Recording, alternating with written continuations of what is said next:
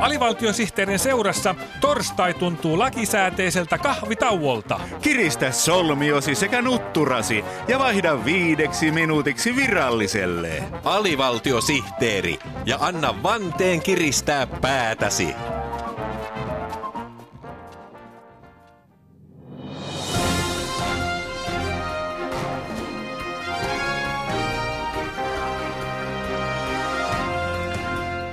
Nyt uutisnälän tyydyttää AVSTT:n uutiset.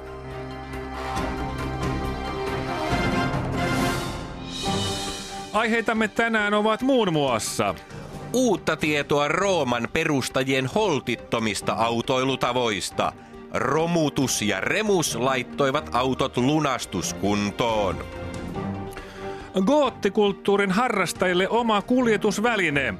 Goottikärryjä on saatavana sekä mustina että tumman mustina.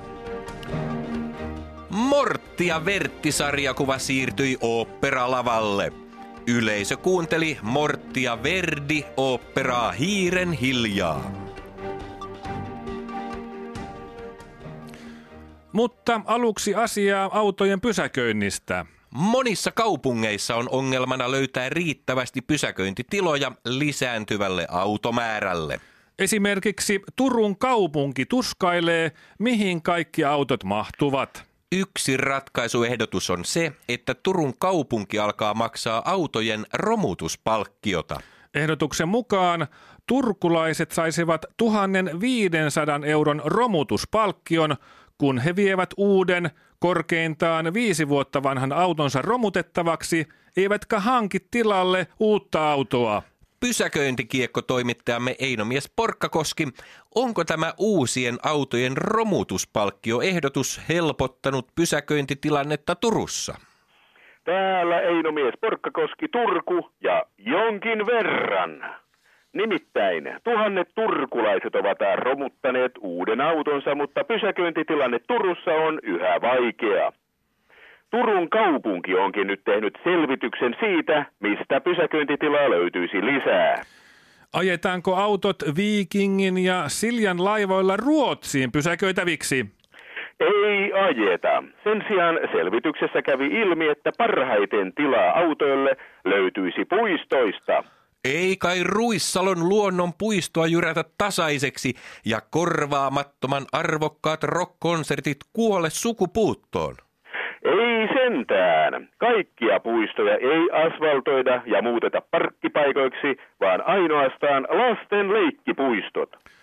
Jos leikkipuistot asfaltoidaan, missä lapset sitten leikkivät? Turun kaupunki aikoo rakennuttaa kauppatorin alle Lapsiparkin. Maanalaiseen Lapsiparkkiin mahtuisi kätevästi 3000 lasta vieri viereen parkkiruutuihinsa leikkimään. Olisiko siellä Lapsiparkissa keinuja ja liukumäkiä? Ei olisi. Lapsiparkki rakennetaan kustannustehokkaasti. Varsinaisia leikkilaitteita Lapsiparkissa ei ole.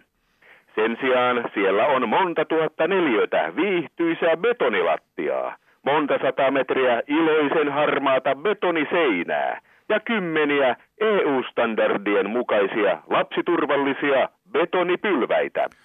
Lapsiparkissa työskentelee varmaan kymmeniä lastenhoitajia. Ei työskentele.